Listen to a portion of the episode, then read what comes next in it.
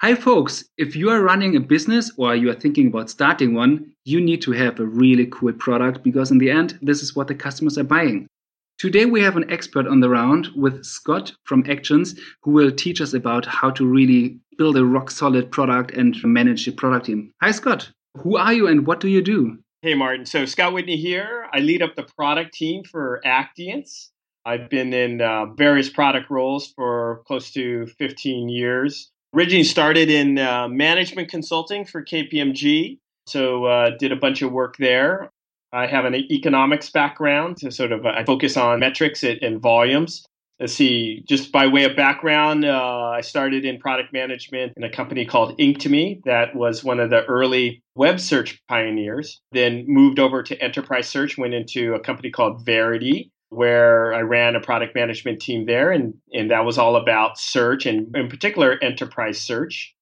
And then from there, I went and joined Symantec, which is a security company, and we did a bunch of work there around what's called email archiving. And so one of the fun things with enterprise search was is that it made it difficult where hey, you've got a search engine, but you don't necessarily own the content. And so one of the things I was looking for was you know, how do you build products that monetize enterprise content? And ultimately, I ended up with email archiving because the email was the, you know, the big gorilla in the room as far as content. And the archive had all that content in place. And then I've done several roles at, at Symantec and then ultimately went and joined a couple startups. Uh, those startups get acquired, roll into a, a, large company. In one case here is Iron Mountain. And then ultimately ended up at Actiance here, where I'm doing the same information governance archiving types of workloads, again, in product management. So I've been in product management, Martin, for close to 15 years now. Scott, how do you get from Big Four into product management? Yeah, great question. So, as a uh, lowly consultant, you know, being shipped around the world globally, Martin, getting on an airplane, uh, going to customers, and helping them with their business problems, I took a seat back and I said, well, look, how do I find a job where the customers come to me? What I thought about here was like, okay, well, look, I live in San Francisco. There's a lot of interesting things going on in Silicon Valley here, which is really just half an hour down the road. You know, I understand these companies are starting to get a lot of market attention. You know, this is some 20 years ago now. In you know the in the mid 90s, I take a job there because primarily I wanted customers to come to me, and I didn't necessarily want to be on an airplane all the time. And that was really the genesis for me was really trying to spend more time here with my family and uh, finding a job where I had an opportunity to do that. And then, particularly, sort of switching out of Big Four consulting. At the end of the day, it's about interfacing with your customers and understanding what they want and what they need, understanding what their challenges are and what their business problems are, turning that into a set of requirements and actually implementing that as a product. And so there's a, a lot of parallelisms between management consulting and product management. Mm-hmm. Could you please elaborate on what Actiance actually does? Yeah, so Actiance as a company name stands for active compliance.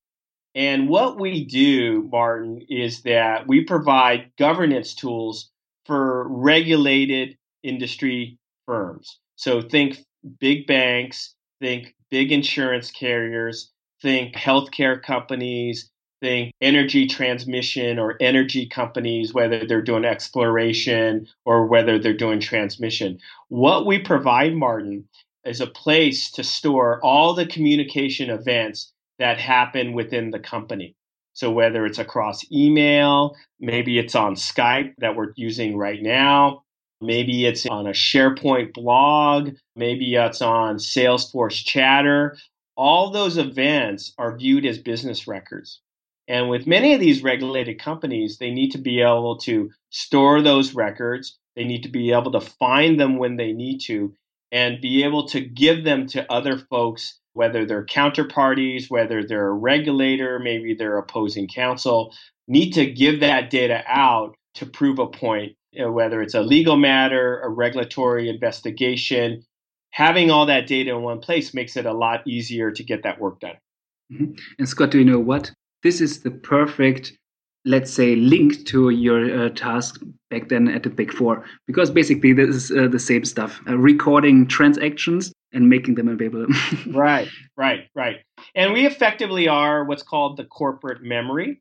So, you know, my background was search and indexing. And so I had a particular expertise in that area. Also, you know, coming out of a big four firm where they train you on understanding customer requirements, listening well to your customer, listening also to not just your customer, but listening to market signals, such as a regulator, and understanding what those challenges are. And what that does as a product manager, it helps you identify and quantify a market opportunity. Because at the end of the day, the product management function is about making trade offs and prioritizing all the different asks that come into your desk. Yeah. So, what is your role at Actiance? What are your objectives? And how did you structure your team accordingly? Yeah, great. Uh, my title is product leader. And so I've got several disciplines underneath my oversight here. So the first one is the traditional discipline of product management, where there's an understanding of, of what the customers are asking for, quantifying and qualifying the market opportunity, being able to turn in those requests into a set of user stories. And the user stories are what's communicated to engineering. And what we tend to get back is what's called a level of effort. And based on those two dimensions of what the user story is, what the level of effort is, and ultimately what's the business value of the problem you're trying to solve, the product management team will tend to organize a set of priorities for a given release. And we happen to release every four to six weeks. And so every four to six weeks, uh, we are releasing a new set of content into the product stream. And we have various internal discussions about what's the relative importance of one feature versus the other. That's product management. I also have responsibility for product marketing. And so, product marketing is the discipline where all external aspects, the view of the product into the marketplace, where that function is managed. So, everything from, hey, what is our, our key messages? How is my product different from any alternatives that would be in the marketplace. So, yeah, sure, there's competitive, but hey, an alternative could be do nothing or continue to do it manually. We offer a degree of automation. So, you know, what is that savings? What are those benefits and how are those benefits realized by the customer? And qualifying that and quantifying that, that's product marketing. Also, from a uh, enablement perspective and going to market, how, how do I best equip my sellers, my distribution partners on how to best talk about our products and what the value proposition is with the products? What is the packaging of our products? So, as we all know, customers buy solutions, right? They they mm-hmm. want answers to problems. They don't tend to buy products, right? They buy solutions. And so a solution can be a package of of a couple products, a couple features, maybe some services, and then oh by the way, maybe there's a partner or two that help them realize that value.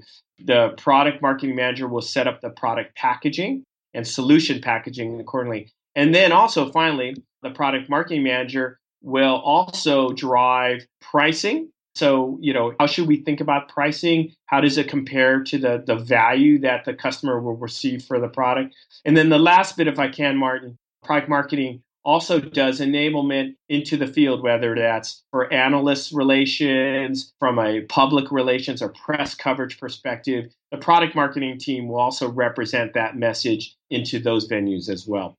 And so, if I can, just a couple more points. Sure. I've got technical communications. So, what is that? That is basically anything that's written down from a technical user guide perspective in the online help my team is responsible for that. And then finally, last but not least, the most exciting part is the user experience. Yeah. So, you know, I've got a set of user interface designers here. You can imagine today you know, all the different forms of communication that are being used by enterprise employees today in global firms, whether you're, you know, a healthcare firm, a pharmaceutical firm, a global banking institution, how many different channels they use. Imagine the analytics and the views of that data if you're trying to run an inquiry, uh, investigate a matter, all the different visualizations of the communication patterns. So we focus a lot on what's that experience look like how do people zoom into the data, uh, you know, per custodian or per channel? I am also responsible to encapsulate that user experience and communicate those requirements to engineering as well. Okay, cool.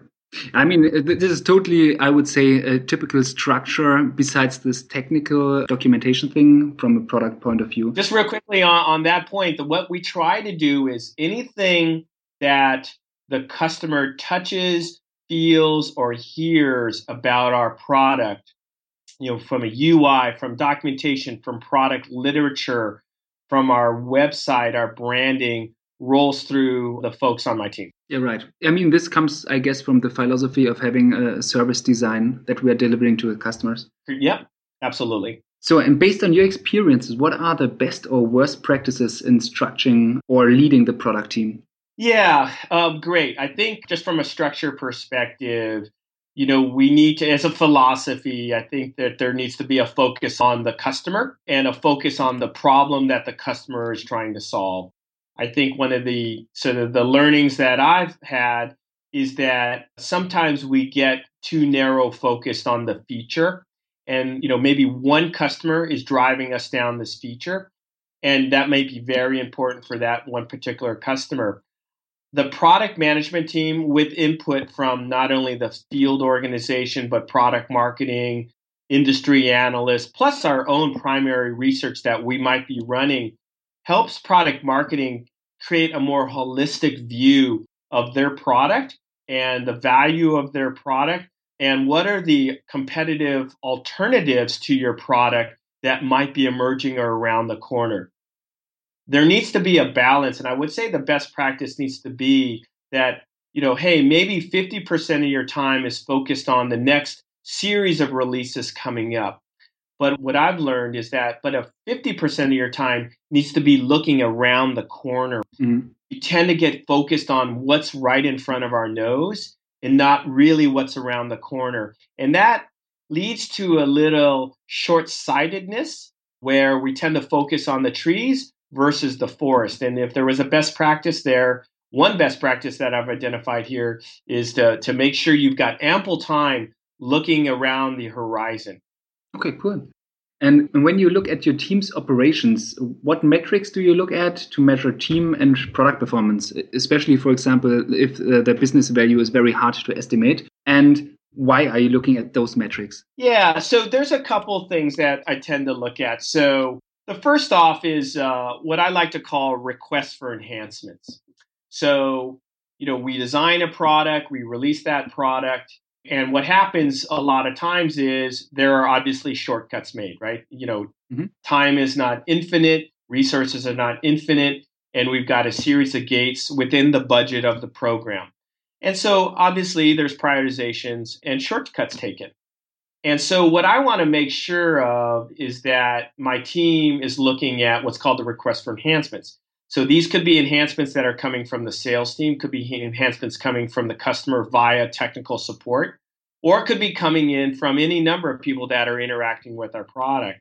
How many RFEs are we receiving per week, per month? How many of you are you looking at? What is your volume to address those RFEs? So, the RFEs and understanding the request for enhancements is also important. Number of bugs is another thing I track on a, a weekly basis. So, you know, how are we tracking on our product quality? Okay. And so, you know, are is the product management team how many of them are they looking at? How many of them? I'm not saying that the product manager has to go confirm that it is a bug, but they need to look and understanding and create some feel on what is the quality and where are people getting stuck in the product. That's point number two.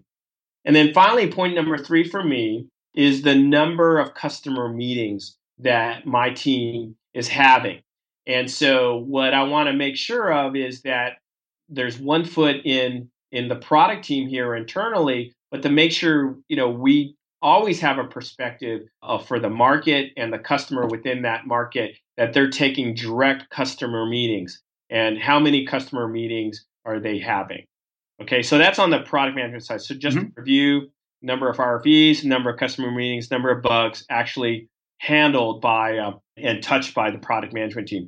On the product marketing side, we tend to look at two very important statistics. Uh, one is sales qualified leads. So if you think about product marketing, right, they are generating content that takes customers on a journey, right, to learn about the problems that they have in the marketplace, but also, you know, what potential solutions are out there to this, of which Actiance might be one of them, right? And so as we think about, you know, omni-channel people coming to learn about Actiance, whether it's maybe from, hey, maybe a, a, session that we're having right now, or maybe they might be hitting our website, they might be hitting some syndicated content. All of that's coming from product marketing. We tend to look at very closely sales qualified leads that are coming in on the week.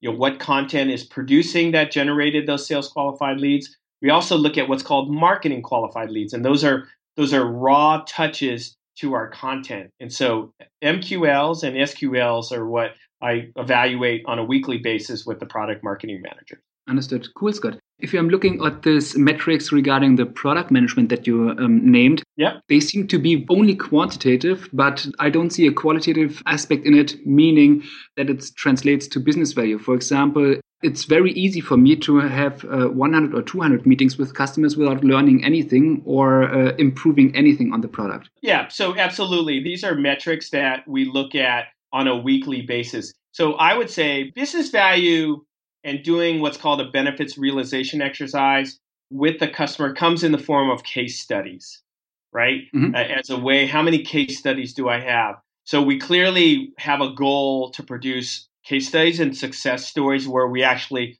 qualify and quantify the business value of the solution.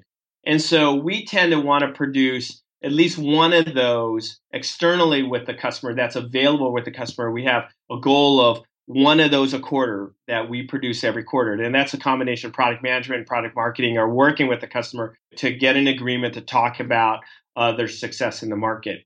So that's one goal that I did mention that that is certainly in there. The other one is basically our billing goals and, and our our revenue goals for the firm on a quarterly and annual basis. Clearly, if we're not delivering value for the customers, um, we're a subscription company, so that means you know every year uh, we're going back in and confirming with that customer that they saw value in our solutions and they're willing to sign up again. And so, you know, I understand what you're saying about qualified measure of value, but ultimately the measure of value is am I able to secure a renewal in 12 months? Yeah, you're looking at the churn rates. Okay, cool. Absolutely. Absolutely. 100%. okay, cool, Scott. And those churn rates, just so you know, we observe our churn rates very carefully at the company level. Mm-hmm. Okay. And so uh, the product managers are looking at that as well. And so those are things that are top of mind. But specific to the PM on a weekly basis, what I'm looking for are these sort of very focused, sort of quantitative data to make sure that they are being engaged. Mm-hmm. But uh, you talked about the structure of your product team. Yes. Now I would like to learn a little bit about the typical product development process in depth, how you are really doing it so that our readers can understand the day to day product management operations. Yeah. So on a day to day on the product management side, so we follow an agile methodology. You know, we've got a scrum leader role in engineering. We've got a product leader that is the product manager that is involved daily meetings. So we have daily stand ups where we're going, and these are meetings that'll, this meeting will last anywhere between 30 minutes to an hour every day on that particular aspect of the product. There is a constant review of where we're stacked in the prioritization of the job jar. We also have that meeting to understand challenges that might be happening in, in the really in the particular monthly release that's going on. So that happens every day. Once a week, we have what we like to call an elaboration session. So whether it happens to be elaborating on this month's release or the next month's release, we'll tend to focus on areas of upcoming features that are intended to be delivered. And that session is ch- an opportunity for the product manager to walk through the user story. Mm-hmm. We'll typically have a wireframe uh, that goes along with that, and those elaboration sessions happen on a weekly basis. Second to that is we'll tend to have a user experience design scrum on a weekly basis where now we're taking the same user story and we're walking, you know, both the product manager through with the user experience designer and the UI implementer on what the user flow needs to be and what data needs to be on a report, what's the orientation of the graph, uh, what color palette are we going to use? Are we going to change the color palette? And those meetings happen every week as well. Okay, interesting. Right. And then obviously you guys and you know, not to get into the full dev cycle here, but just to throw it out, you know, there's a plan of record. You know, obviously the plan of record changes, you know, based on, you know, challenges, change in priorities. There's an early build. Product management gets a what we'd like to call a PM preview. We get those pretty much on the third week of the five week sprint, for example. We get to see the uh, software, get to interact with the software, and have an opportunity to make changes. We're getting kind of late in the cycle, and then quality and performance will take over from there. And then it gets handed over to our network operations team. And the network operation team, they get another round of quality. And now I'm in like the fifth week of the release, and then, then ultimately gets moved into production. Mm-hmm. Scott, are you using a centralized or a decentralized roadmap planning process? What I mean by that is um, all the tickets or what you said for requests for uh, yep. What was it opportunity or so are they sent uh, into a central point where then it's prioritized and then distributed again to product managers and then developers or is it that you are giving some kind of topics where the team is managing their roadmap totally independent of you for example Right. No, we use a centralized approach. So we so we have a product.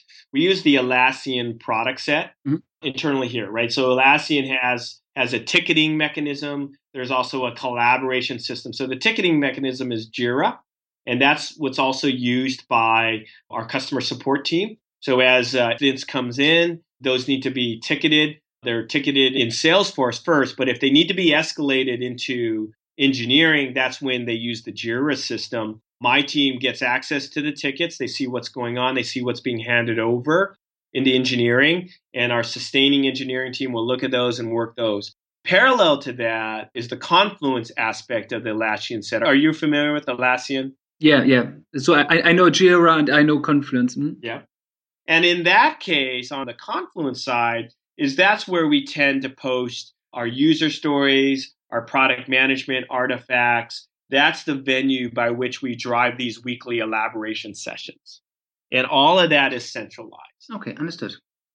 Yeah, because I was asking because some companies are also starting to decentralize it because of pushing down ownership down to the yeah, team. Well, so what we didn't talk through really is that, you know, Actiance has essentially three products and they they all have different aspects and you know not to you know get too deep here in in sort of the Actiance use cases, but we have one product that does the blocking, data loss prevention. You know, is it appropriate for you and I to have a Skype session today? Yes or no? Maybe you're a financial analyst and I'm a broker and I'm not allowed to talk to you.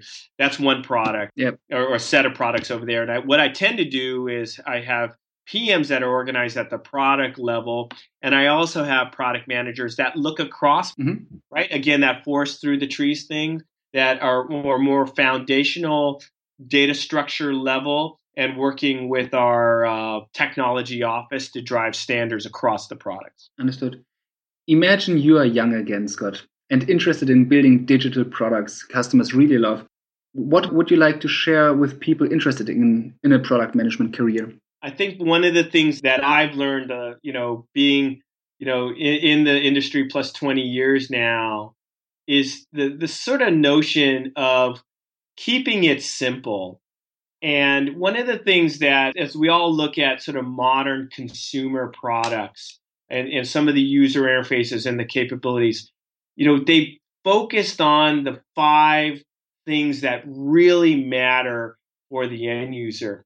And if I think I go back to some of the early days in enterprise software, we tended to throw everything in on the very first release and exposed everything on the user interface because we were so proud of its capabilities and wanted to showcase it. And I was worried about this particular competitor coming in and doing all that. But ultimately, I think it's far harder to design simple, elegant, just the right feature for the customer uh, to get their job done and expose those first five features than it is to just throw everything in. And so it's that sort of twist and that pivot that, you know, as we're designing, and I think a lot of your designers now are sort of picking that up now. Um, just because I can do 100 things doesn't mean I have to have 100 things on the UI, mm-hmm. right? There's different places for that functionality. And I think less is more. Totally agree. So, uh, thank you very much for your time, Scott, and for sharing your knowledge on the product management. Hey, thank you, Martin. I appreciate the opportunity.